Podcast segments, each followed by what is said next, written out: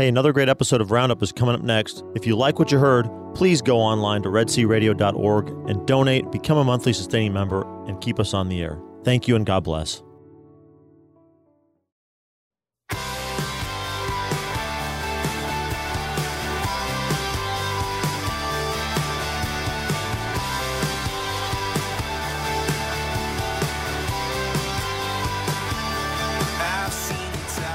Good morning. It is Wednesday, September 4th, 2019. You're listening to the Red Sea Roundup. Thank you for joining us. I'm your host, Deacon Mike Beauvais.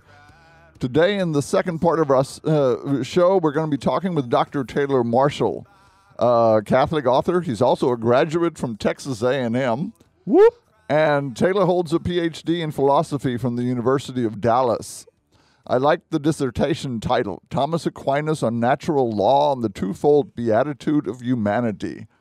Uh, we won't be talking about that, though. We're going to be talking about his book, Infiltration The Plot to Destroy the Church from Within. I think it's going to be a fascinating conversation. But first, as always, we want to welcome everyone listening to us on KEDC 88.5 FM Hearne Bryan College Station and also hello to our Central Texas listeners on KYAR 98.3 FM Lorena, Waco. And then also our listeners in Palestine on KINF 107.9 FM. I'm joined in the studio this morning by our intrepid general manager, Dr. Thaddeus Romansky. Good morning, Thaddeus. How are you? Good morning, Deacon Mike. Thanks for letting me uh, tag along. Excited. Oh, my pleasure. And also, uh, Dennis is handling the production things, so we actually have the president in the studio, keeping Good morning. us in line. Good morning, Dennis. How Good are you, fellas? I'm doing just great. Great, great, great. Glad to have uh, you two in the studio handling things while I can push the buttons. It's Uh, always best that I stay off the mic, so I, I did, wasn't prepared to even say good morning. So thank you for allowing me some mic time. Well, uh, I think it's always uh, nice to say good morning to the people that you like. And, and why did you go to Thaddeus first then?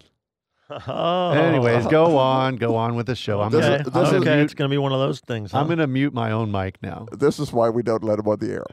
Uh, I wanted to mention uh, coming up the Red Sea Benefit Dinner.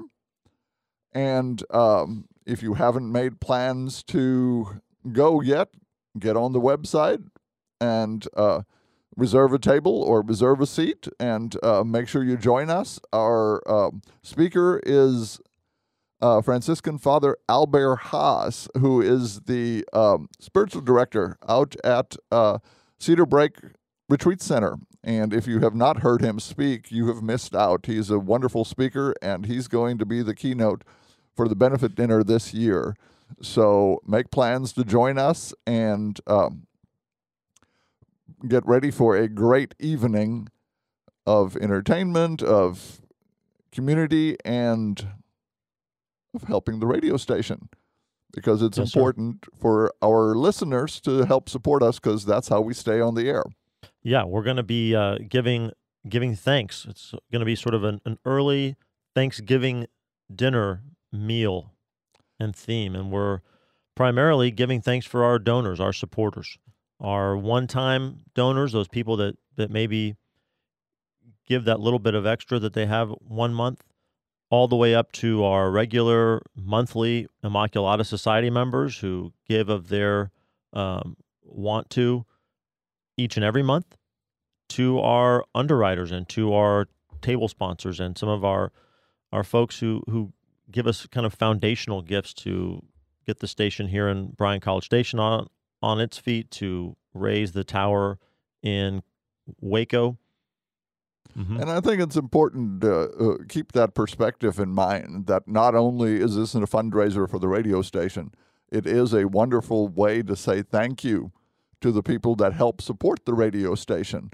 And so we have a fun evening, we have food, we have drink, we have speakers, but we have the opportunity to join together with people that benefit from the radio station, that Mhm. support the radio station, and that love their radio station, and so Yeah, and it, it's really about also, like you said, Deacon Mike, building those bonds of um, familiarity and uh, filial connection, you might say, between the people who support the radio station. And uh, there's always a great buzz in the room, and uh, people leave the night, even though they've opened up their checkbooks, they feel like they've uh, they've opened their hearts to one another and uh, and had some some good camaraderie.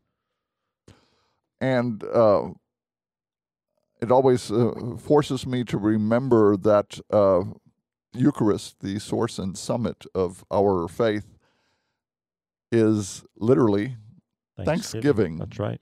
so. Um, I like the theme of the benefit dinner.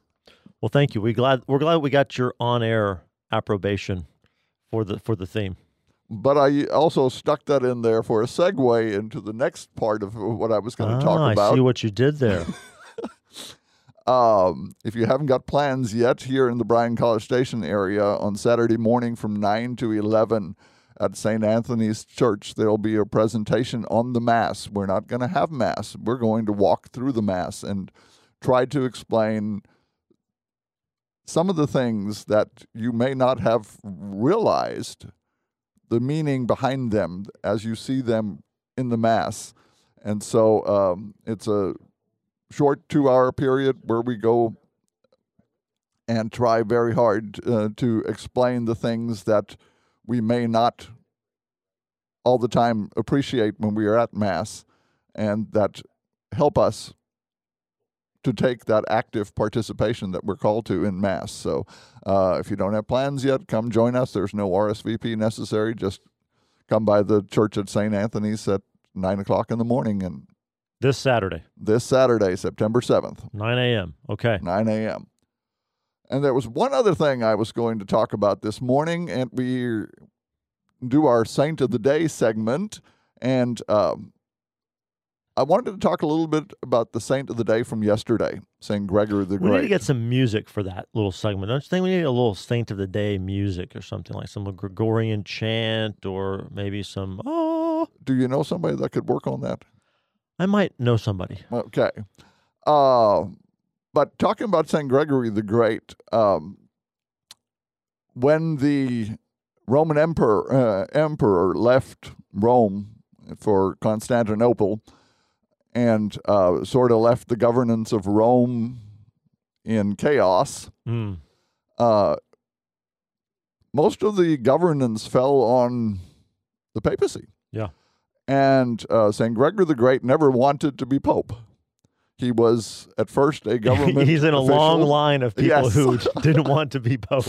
He was a government official, and he gave that up to become a monastic. hmm And uh, he got basically drugged back kicking and screaming to Rome uh, to take over the papacy. And um, in part because he understood government, he.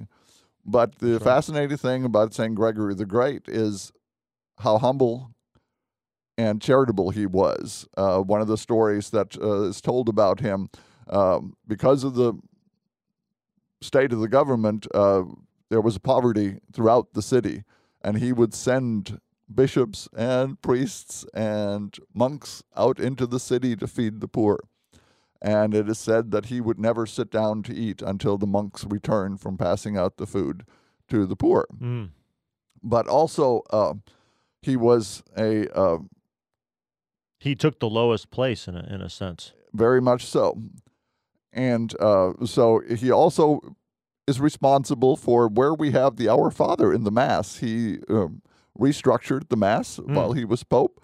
And uh, he is also the person the Gregorian chant is named after. That's right. That's right. and uh, Gregorian chant is, is simply plain chant that has been named after uh, Pope Gregory the Great, but also it is, according to uh, Sacrosanctum Concilium, holding pride of place of all music in our liturgy, which we don't see so much anymore because very few people can still sing Gregorian chant well, but it's really not that difficult, and I would like to see it take more prominence in the mass as it is supposed to. You know, they one of the neat things they've been doing here at St. Mary's during daily mass is they have a they have a small men's choral and Yes. they're they're introducing Gregorian chant into the the daily mass uh, Yes. a lot more. Uh, we have had them at St. Anthony's, and uh, they sound wonderful. Mhm.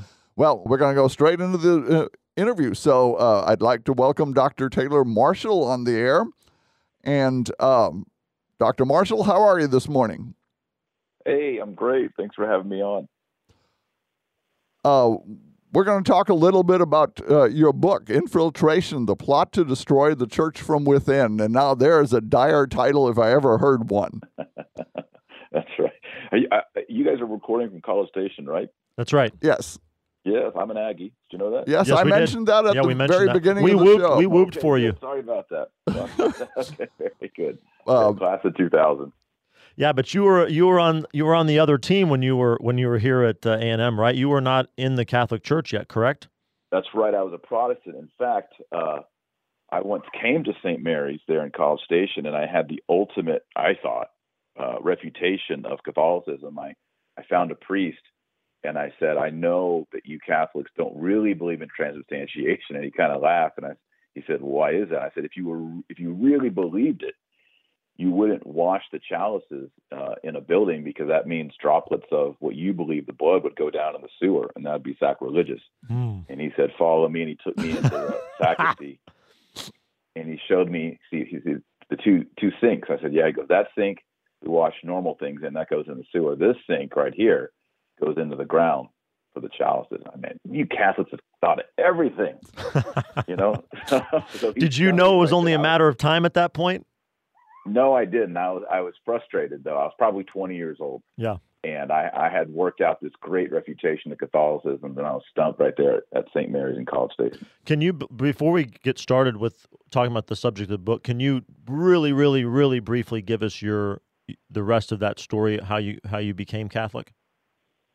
Sure. I uh, you know I I was at A and M. I was a philosophy major, and uh, I I minored in Latin and Greek there at Texas A and I was going to go into seminary. I was going to become an Episcopalian priest, and I I had kind of travailed, you know, moved around a whole lot, trying to figure out what the true church was while I was at A and M.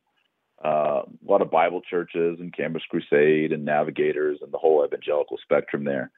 Um, but after I left A&M, uh, I went to seminary and I eventually became an Episcopalian priest. And, um, you know, really the pro-life issue, I was doing a lot of pro-life work. My wife, who I met, she went to Baylor. We had both uh, agreed before we were married that contraception was wrong. So we were already kind of Catholic in that way. And at that point, it was a matter of time. So uh, after I had been Episcopalian priest for a short time, uh, I renounced those orders and came into the Catholic Church uh, as a layman, and I've been a layman ever since. Uh, just you know, teaching theology and philosophy, and and uh, love love being a Catholic. Greatest greatest gift ever. The pearl great price. just curious on my part, uh, how much did the singularity of Catholic teaching compared to the Episcopalian Church, especially on like life issues, where you have, you know, perhaps one congregation that's stoutly pro-life and another congregation that sort of on the fence, and another one that is clearly pro-choice. Did that Mhm. play anything in uh, uh, in any way into your decision? It did. I, I remember preaching a sermon uh, as an Episcopalian priest against uh, abortion, and someone, you know, a prominent layperson say, "Hey, you know, you're doing a great job. Love what you're doing, and I'm pro-life too, but I think your sermon makes some people uncomfortable. It kind of gets into the realm of politics, and you need to knock that off."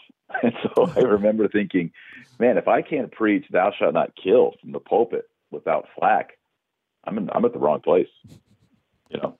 I need an encyclical. I need a rock. I need a magisterium Mm-hmm. that I can hold up to to laity and say, no, this is the teaching of Christ. This is the teaching of the church, and we have to not only believe it, but we have to preach it.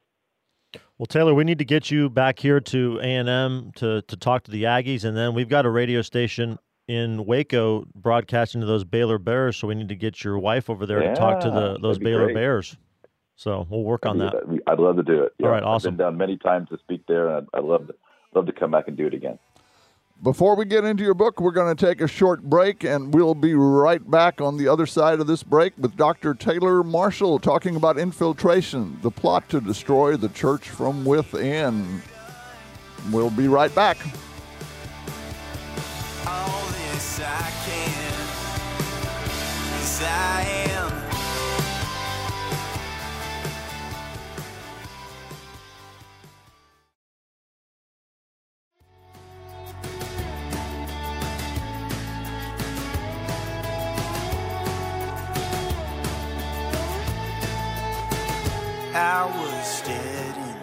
And we're back. And as promised on the Red Sea Roundup this morning, we're going to be talking to Dr. Taylor Marshall about his book, Infiltration The Plot to Destroy the Church from Within. Welcome back, Dr. Uh, Marshall. Uh, why did you write this book? What impelled you to say, hey, what we really need right now is someone to take a look at what's going on in the church with an honest perspective and interpret some of these things that are happening with a different view? Well, you know, I love our Lord Jesus Christ. I love the Catholic Church. Um, I want to be proud of being a Catholic. I want my kids to grow up uh, safe in the Catholic Church. You know, it's embarrassing as a father when these scandals come up to, you know, talk to your teenage kids and and um, to let them know some of the things that are going on in the church. Like, you know, we learned last summer with with ex Cardinal Theodore McCarrick. And so, as a convert, as someone who loves the Catholic Church, I wanted to understand how did we get to this place? You know, sometimes, you know, when you're really sick, just getting a diagnosis, no matter how bad it is, can be a relief to people because they realize, okay, we've now uh, we've now defined what the problem is. We can begin working on a solution. And so I just wanted to define the problem and figure out how we got to, got to where we are. You know, we've seen you know scandals in the USCCB with individual bishops, of course, McCarrick. Uh, we saw the Vigano letters that started coming out about a year from from today, a year ago. Uh, we've seen scandals internationally in the church. We've seen scandals in Rome, um, and there's just a lot of confusion. You know, we just saw that uh, report that came out that says up to 70% of American Catholics don't believe in the real presence of Jesus Christ in the Eucharist. That's a problem. That's a big problem. And so, you know, some people say, oh, it was because Benedict resigned, or oh, it was because of the fruits of Vatican II, or it was Vatican II. You know, there's all these different theories, and I wanted to figure out what exactly happened. And as I did my research, I realized it doesn't just go back to 2013. It doesn't just go back to the 80s uh, or even the 60s or even Vatican II. That what we've really seen is an active infiltration of the church going back to the 1840s. And there's always been infiltrations, you know, going back to the days of Judas. And, you know, usually when you look at crises of the church, whether it's heresy like Arianism, uh, the leaders in it were were priests and bishops. Usually, when we have something really bad happen in the church, it's an inside job. You know, the the Reformation wasn't from the outside; it was from the inside. It was Martin Luther, a priest, and then bishops and, and clergy who supported him over time. So I want to understand our current crisis. As I began to do this research, I saw that there was a concerted effort beginning in the 1830s, 1840s. Uh, we saw popes, Pope Gregory XVI, Pope Pius IX, Pope Leo XIII, and Pius X, all these popes throughout the 1800s, moving into the 1900s, warning the bishops, warning the faithful, saying there is an attack from the inside of the church. And this it's not just papal warnings, but it's Marian apparitions, Our Lady of La Salette, then Our Lady of Fatima, and then also, you know, the, the vision of of Saint Michael and the demons, uh, what became the Saint Michael prayer that Pope Leo XIII composed, and he asked for it to be prayed at the end of every low mass. So you see supernatural things, uh, you see prudential judgments. All of this is happening in the 1800s and really it doesn't come to fruition until the 1950s, the 1960s, the 1970s. And I think a lot of us kind of know the end of the story, but we don't know the beginning. So this book, Infiltration, The Plot to Destroy the Church from Within, is really a historical lesson um, looking at the crisis from, from the vantage point of 200 years.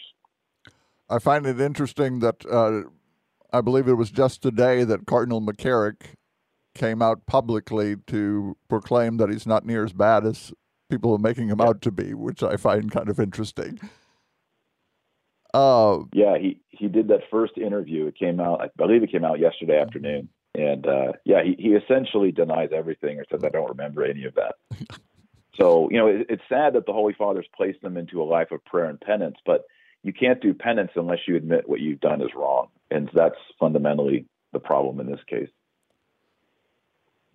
Another question Who did you perceive as your intended audience for this book? Now, not everybody's going to read this uh, because, you know, some people are going to read that title, The Plot to Destroy the Church from Within, and they're going to go conspiracy theory and not read it at all. But would you encourage everyone to read it? And who was your intended audience for this? The intended audience is the Catholic in the pew. It's everyone. Uh, I think most of us have had a little bit of a gut check since last summer, uh, since McCarrick, since Vigano, and, and even Vigano's accusations against not just Theodore McCarrick, but even the Pope, Pope Francis. And this has divided Catholics, and there's a lot of confusion about it. And I think that we need to take a step back and realize this is not just a contemporary problem, but it's been something that's been boiling and brewing and fermenting for a, a very long time. And I, I, think when people read the book and they read the last two chapters, which is what do we do now? How do we how do we rebuild? Um, how do we grow? How do we heal? I think they'll be very encouraged. Hmm. Uh, again, this is this is not a conspiracy theory book. There is no theory of a conspiracy in this book. It's just a sequence of historical events coupled with papal statements. So you'd have to if, to say that nothing was going on in the 1800s. You ha- you would have to say Gregory the 16th, Pius the 9th, Leo the 13th, and Pius the 10th were just wrong. I mean, you could say that. You know, you could say that they were they were worried about something that wasn't there, but all of them are gravely worried about uh, heresy, corruption, liberalism, modernism within the seminaries and within uh, the episcopate. Now, when you uh, started looking at this, the research for this book, and started looking at some of these things that tied together, did you have an aha moment that, you know, there was a pattern here? Or did you come into it already from the beginning thinking there must be a pattern of this before you started doing your research? You know, I came into it. Uh, I think I think a lot of people, uh, as I said, the issue they they they're able to to put their finger on the 1960s. You see so many changes uh, in the liturgy. You know, after 1965, after Vatican II closed, there were so many changes. We saw the convents, you know, decrease by in America, you know, by over 50 percent. Uh, we saw a decrease in vocations. We saw a decrease in, in Catholic marriages, decrease in infant baptism. All these decreases. And so most people, and I think myself going into the research, assumed, oh, well, we're going to find uh, all the rot in the 1960s and the Second Vatican Council. But as you as you begin to study the 1960s and you begin to study the Second Vatican Council, then you begin seeing that that things are happening, uh, pieces on the chessboard are moving uh, in the 1950s, in particular 1955, 1951 and 1955, and then you start saying, okay, well where did these guys come from? And you get into the 40s and you keep going, and then you you know you end up in you know 1831, 1846, and you have you know Pope Gregory the 16th, and he's talking about you know here's his words: the abominable conspiracy against clerical celibacy. End quote. You know that's not Taylor Marshall's words. That's a pope in the 1830s talking about a conspir- an abominable conspiracy against clerical celibacy. He also talks about uh, the conspiracy to destroy the indissolubility indissolubility of marriage. Uh, he also talks about placing the person's conscience ab- above all dogma. as a great error. And so these are the things that that we are struggling with as Catholics in 2019, and yet we have a pope talking about this over 100 years ago. And so you realize this has been a long game uh, by the enemies of Christ, and it, it kind of goes back to the French Revolution you know, from from the time of Nero all the way up into the French Revolution, the enemies of Christ were attacking the Catholic Church from without. They'd say that bishop has a lot of power, let's kill him. That pope has a lot of power, let's kill him, let's kidnap him. That's what Napoleon did. And what happens is, is you know, the blood of the martyrs is the seed of the church. You persecute the church, the church grows.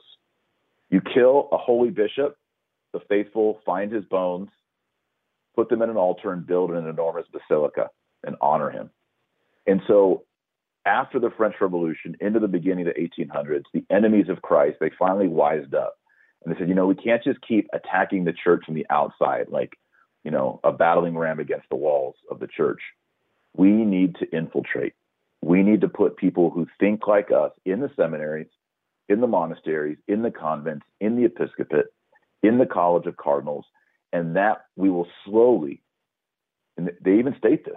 If you read the uh, permanent instruction of the Alta Vendita, the whole document is in my book uh, in the appendix, but also quoted. They say that this could take over a century. So it's a long game, and it's a game of infiltration, of steady erosion of Catholic conviction for doctrine and Catholic conviction for morality. I think if you look around in 2018, 2019, you see that not only in the laity, but even in the hierarchy, you see an erosion of doctrine and an erosion of morality. Again, we're talking to Dr. Taylor Marshall about his book, Infiltration The Plot to Destroy the Church from Within. Uh, you mentioned the Alta Vendita. Would you explain a little bit what this is? Sure. This was a, a document that was written by the Italian Carbonari. The Carbonari were a secular humanist uh, secret society. They were opposed to monarchy, they were opposed to the papal states, and they were opposed to the Pope having any uh, political rule and against the dogma and the morality of the Catholic Church. And they wrote this document called the Permanent Instruction, and it was a game plan uh, by which they would be able to infiltrate the church and have what the, the exact wording there is a revolution in tiara and cope. That's referring to the Pope's hat and his cape. And they're saying, look, we can never get the Pope or cardinals or bishops to, to come over to our side. They're not going to just openly renounce their Catholicism and say, hey, I, I like what the secular humanists are saying.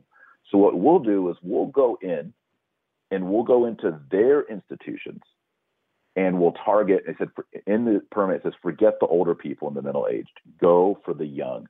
Go for the adolescents, and begin to exchange firm Catholic convictions on faith and morals, and begin to replace them with secular humanist ideals. All religions are equal. Uh, a a distrust for the supernatural, for the miraculous, begin to sow these seeds. And as you do this with the youth and with the young seminarians, and with the young religious, over time, they will teach others. And after a hundred years, I use the word a century. After a century, you'll begin to see a true change within the Catholic Church. So this is all laid out in this document. Uh, this document was acquired by Pope Gregory the 16th. Uh, his successor, Paul the uh, sorry Pius the Ninth, asked for it to be published so that people would know about it. And his successor, Leo XIII, also published the document. He wanted Europeans in particular, he wanted Italians to know that this document was being circulated and this was their plan. So we have two popes who were promoting not the document what it taught, because what it taught is ungodly and anti-Catholic, but he wanted Catholics to know that this was happening in Europe. And so again, Pius IX, Leo XIII, uh, were the ones who were trying to sound the alarm for Catholics uh, on this insidious plan to infiltrate the church. Now, one of the things you were uh, have been talking about is this planned out infiltration of the church by secular humanists, Freemasons, and uh, in the book, especially uh, emphasis on the Freemasons. But for instance, in 1983, the um, Congregation for the Doctrine of the Faith published a declaration on Masonic association. Um, and so there were still elements in the church recognizing this and opposed to it, weren't there? In 1983. Yes. Oh, yes. Remember, this is this is not uh, it's not as simple as to say every single priest, every single bishop, every single cardinal. Uh, this is a small minority in the church who's trying to bring about change over time. Also, note that that being stated means that there was a problem with people being both trying to be both Catholic and Freemason as late as 1983. Oh, we still have that today. we still have it today. Yeah, there, there, there's a there's a, priest in Australia bragging about how he's a, a high-ranking Mason and a Catholic priest, and he's in good standing right now in Australia. That just came out two weeks ago. Yeah. Uh, and so this is, I mean, this, Freemasonry. You know, people hear Freemasonry, they go, "Oh, you know, tinfoil hat, conspiracy theory." So we need to just kind of define what Freemasonry is. So back in the 1700s and the 1800s, if you were against um, Catholicism, if you were against the idea that the Pope has jurisdiction over every political realm on earth, that's a bold statement, but the Pope's always taught it. in a sense, it's still in the books. If you were against that idea, you couldn't go onto, you know, they didn't have it, but Twitter or Facebook or write a pamphlet or go out in the public square and say, I'm against this medieval arrangement, right, of the of the hierarchy in the Catholic Church, basically the way Europe had been arranged for hundreds of years. I'm against this. Guess what would happen to you? You'd go to jail. You'd be killed. And so the men who were very intelligent, I'm not saying that they were right, they were wrong, but these men who were very intelligent, very well trained at the right universities, who were thinking and saying these things, had to meet in secret to discuss and write these elements of overturning the old world and bringing about what they called the Enlightenment, getting rid of the Dark Ages, bringing in the light, the, the light, the Enlightenment. And so they would meet in secret societies. And in England and America, these were known as Freemasons. Again, they have different names in different countries. Uh, in Italy, as I mentioned, they're called the Carbonari. But these are secret societies, and it's it's not like they're meeting together and, and sacrificing chickens or anything like that.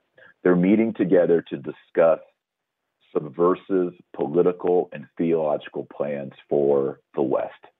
And that's why they're called secret societies. And and we in America and in England know them as Freemasons. They go by different names. That's why I prefer saying secular humanist secret societies.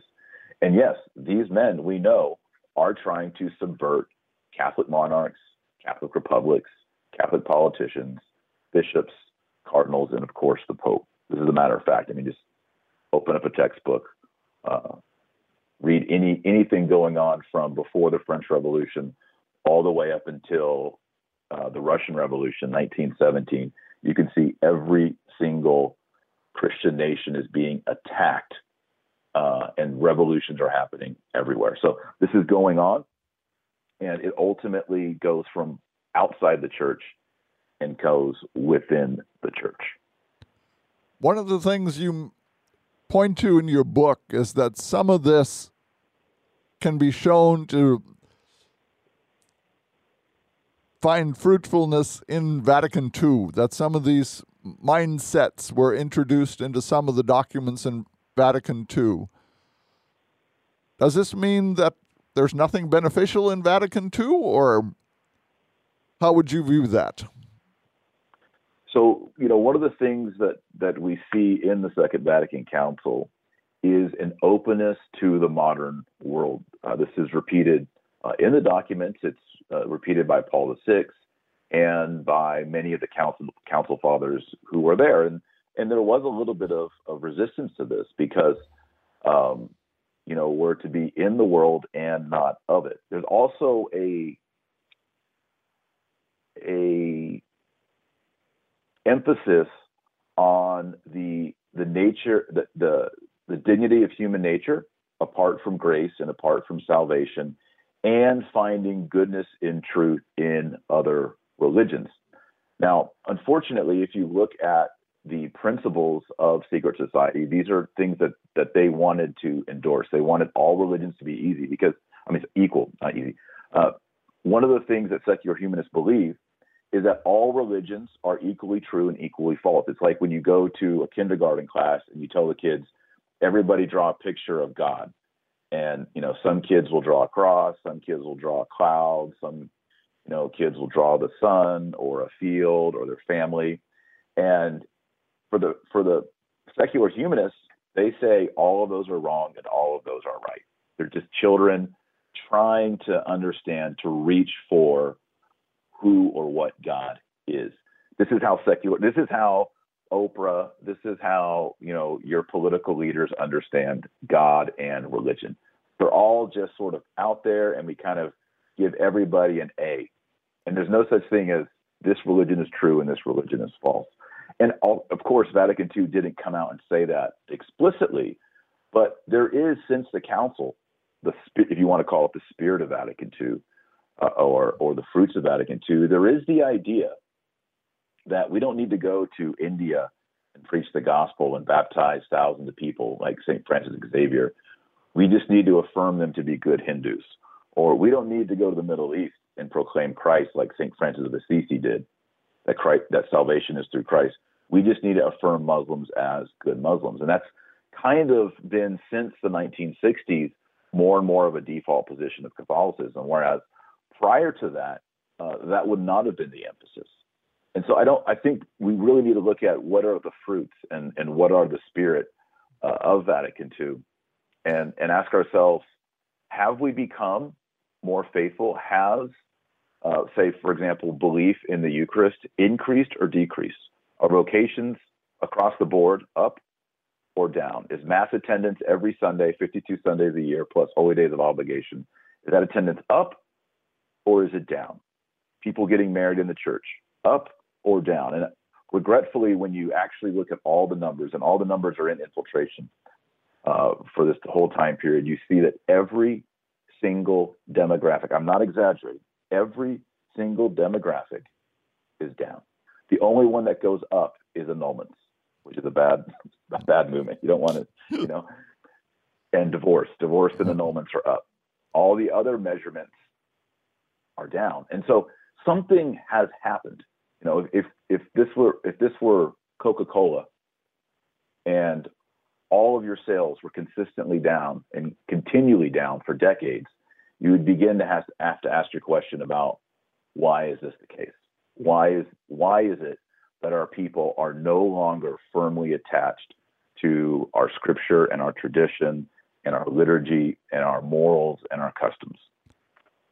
Again, we're talking to Dr. Taylor Marshall, the author of Infiltration The Plot to Destroy the Church from Within. Uh, listening to you um, laying out the negative effects of, you know, the cultural changes since Vatican II, uh, one thought I had is there are other factors involved in this we have yes. this explosion of instant communication and a plethora of supposed truths that people take all at face value, that no one engages them, that we probably can't lay at the feet of Vatican II. Those are cultural changes. Do the two intertwine? Is there, I think, uh, correlation between that cultural change and how Vatican II was implemented? Yes, I, I think you know one of the important parts, uh, the thesis of this book, Infiltration, is is that it's not about Vatican II. I think it's too easy to say Vatican II is the reason why we have these problems. The thesis of the book is that Vatican II is is certainly one of the big dominoes down the you know when you flick a domino and it causes the chain reaction. Right. It's certainly a major one, but in order for us to fully understand it, we need to go back much much further, over a hundred years mm-hmm. beyond 1965. So there is a there's a cultural change that's already happening in the 1800s that the popes are recognizing, but there's also a change within the church with regard to faith and morals. And I agree. You know, we had the the uh, the rise of the birth control pill. We had the legalization of contraception. We had the sexual revolution in the 1960s.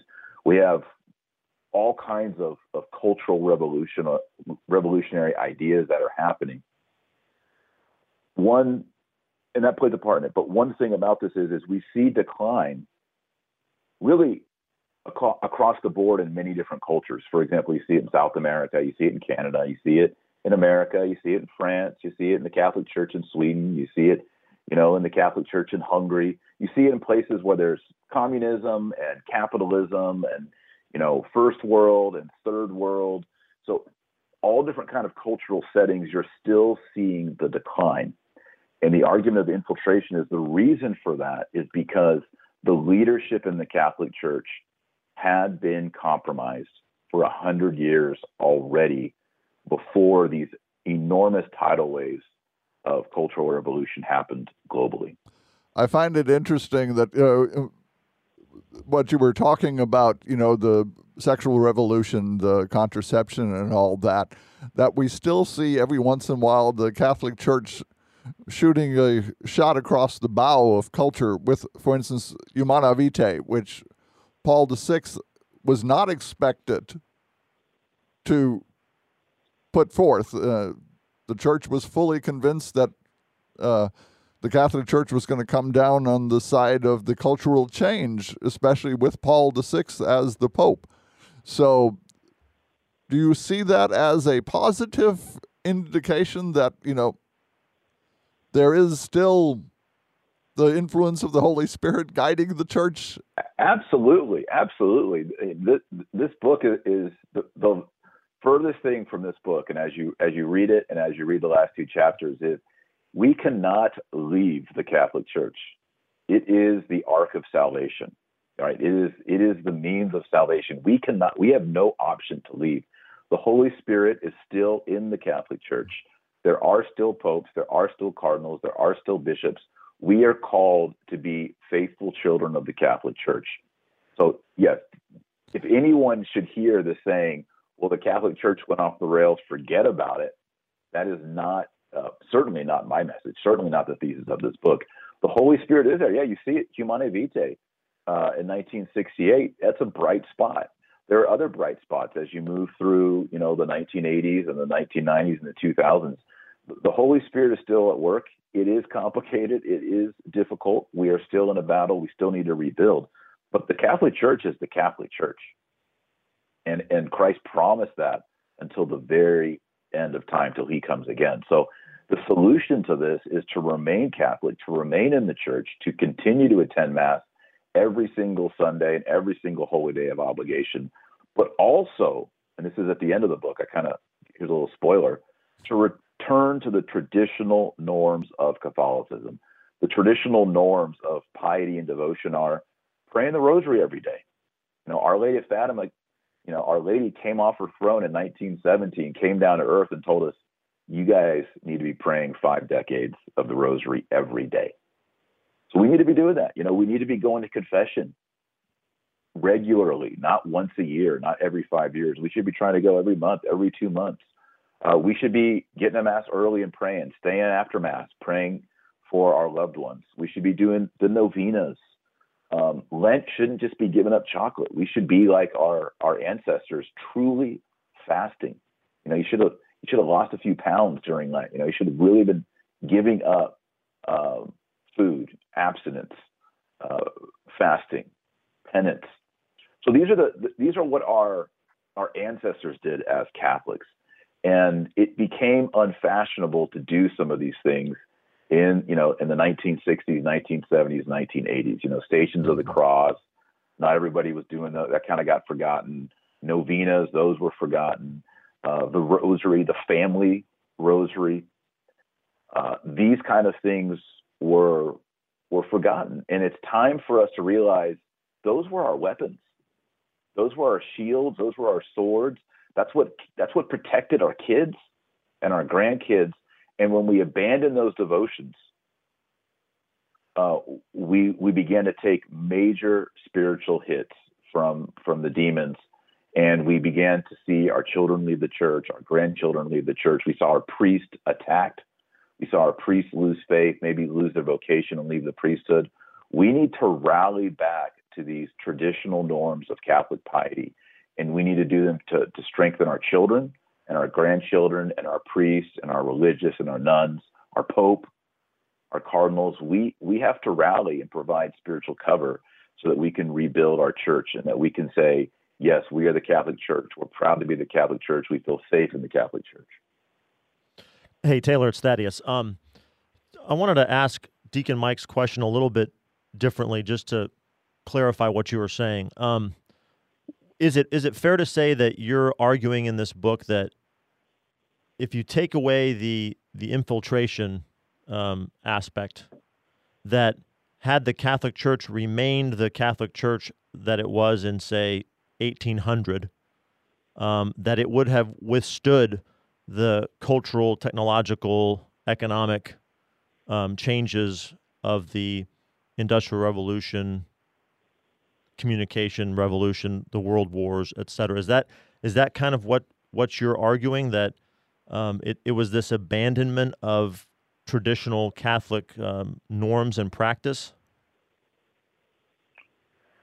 I, you know, I'm I'm I'm not a seer. I'm not a prophet, so I don't know. I know. I'm, I'm asking you a what if question. Yeah.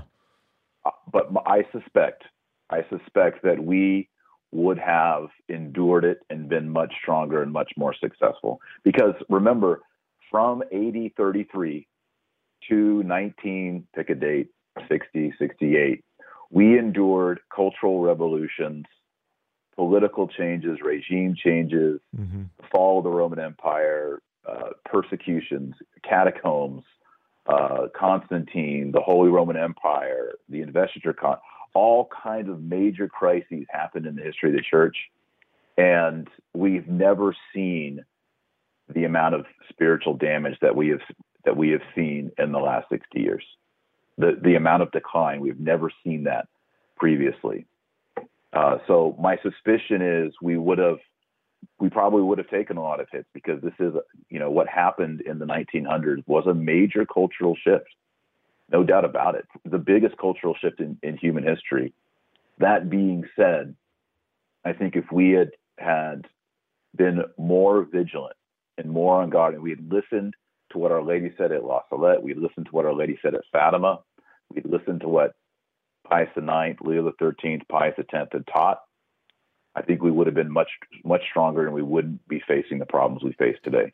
So that that's really interesting. So with with that said, um, you know, clearly the the message of Fatima, the message of of La Salette's not being suppressed; it's being advocated, it's being um, disseminated throughout the church as those things happen. Um, why didn't why didn't the laity, why didn't the priests, um, the bishops, listen, as you're saying, to those messages of Fatima and La Salette? Does that then go back to the the infiltration piece? Yeah, the, remember the people have been taught to not trust the supernatural, not trust the miraculous for for over a hundred years. People themselves are becoming secularized. They're becoming more humanist. They are imbibing on ideals that were not Catholic. So when these things begin to come, they aren't resisted. This is why you see in the 1960s just a, a, a almost a whole wholehearted acceptance. Oh, I'm sorry. I'm sorry. I was asking more about let's say shortly after the apparition at Fatima, um, and yes. and in the early parts of the 20th century, clearly those it was being listened to at that time. Um, why why did that not not continue or not um, have a sufficient enough impact on the Catholic laity in their in their piety? Is that is that kind of what you're what you're driving at? Uh, I'm sorry, I don't. You're saying that what at say in 1960, why did the laity not continue? Is that the question? No, I'm I'm I'm probably not making myself clear. Um, why do you think that even though the message of Fatima, the message of La Salette was was disseminated and um, encouraged by the popes at the time that those apparitions occurred and in the decades following, that um, the Catholic laity didn't didn't listen to those to those warnings enough or or properly? Yeah. Okay. So, you know, for example, with Fatima, you know, there's there is a bit of a controversy on the third secret, and it was, you know, allegedly supposed to be opened by the Pope in 1960, but John the tw- John the 23rd chose not to do that. I think that's one maybe part of the element. Um, but I'm I, am i am not sure exactly that the message of Fatima continued to be uh, spread and promoted in the 60s, 70s, and 80s. I'm, I'm not exactly sure that that you would have if you were in a seminary. I've talked to so many priests who were in the seminary in the 70s and 80s, and they were told you know, don't pray the rosary. They were praying the rosary Sure. uh, in their rooms quietly. So this this shows that you know within the seminaries, within the training of priests, the message of Fatima, which is pray the rosary every day, is is being suppressed. I, I hope that's answering your question. I- I'm not exactly sure. Uh, No, I think I, I think I think it does. I think it's a comp. I think it's a complicated question because you're trying to to guess at why people aren't aren't doing something. Again, we're talking to Yeah. Dr. Taylor Marshall about infiltration, the plot to destroy the church from within. Dr. Marshall, we're ending, uh, we're coming to the end of the interview, and I don't want to do that before we have a chance to talk about the end of your book because I found it yes. to be the most enlightening part of the whole book. While it was interesting to have you make the connections in the history, the way you lay out our options as to how to proceed, and you say, you know, these are all options that we could take, and then you tell us why not. So, what are some of these options that you mention in the your book that some people have chosen, but that you don't recommend? Yeah, so I mean, we look around right now and we think, okay, there's all this controversy. There's a lot of lay people, even priests, who just, you know, they say, I'm kind of embarrassed to be a Catholic. When I get together at Thanksgiving and people say, oh, yeah, that cardinal who molested all the kids, or, you know, your Pope said this, you know, and, and what's going on with that? A lot of people just shrink and they're like, man, being a Catholic in 2019 is is is a little bit embarrassing at times. And so, what are the options? And I say, well, you could just you could become an atheist and say, okay, I just reject all of it. Christianity, Catholicism was just this experiment that kind of ran off the fumes of the Roman Empire, and now it's over. So I just reject it. Or you could just say, I'll be a Protestant. It'll just be me, Jesus, and the Bible, and I'll get rid of cardinals and popes and councils and controversy and liturgy, and I'll just it'll be me, Jesus, and my Bible. So that's one option. I think that you know, as Catholics, we realize the problem with that because we believe in a sacramental faith, an incarnational faith. We need the priests, we need the, the sacraments. So that's off the table. So then some people say, okay, well, I like the sacraments, I like the priesthood, I like the bishops, apostolic succession, but I just don't want these cardinals and popes anymore. So they become Eastern Orthodox. That's an that's an option. I'm saying it's not a good option. And in the book, I have more time, so I explain why all these options don't work. And then some people take a really radical position. They say, okay, I'm, I want to be Catholic. I just don't like this pope or these popes, so I'll be a sede pontiff. I'll just reject all popes since 1958. Okay, so that's that's an option. I explain why that's that's actually not a good option either. And so I say the option left to you, if you believe the Catholic faith, but you feel a little bit uncomfortable about things right now, is what I call the recognize and resist position. I recognize the Catholic Church. I recognize the Pope. I recognize the cardinals, the bishops, the priests, the deacons. I recognize all of it. But where I see error and where I see immorality and I see compromise, I will resist in those particular places. So if I'm in a seminary and I see immorality, I'm going to resist and report that. If I see abuse in my parish or if I hear heretical sermons, heretical presentations, I will resist there. I'm not going to reject everything.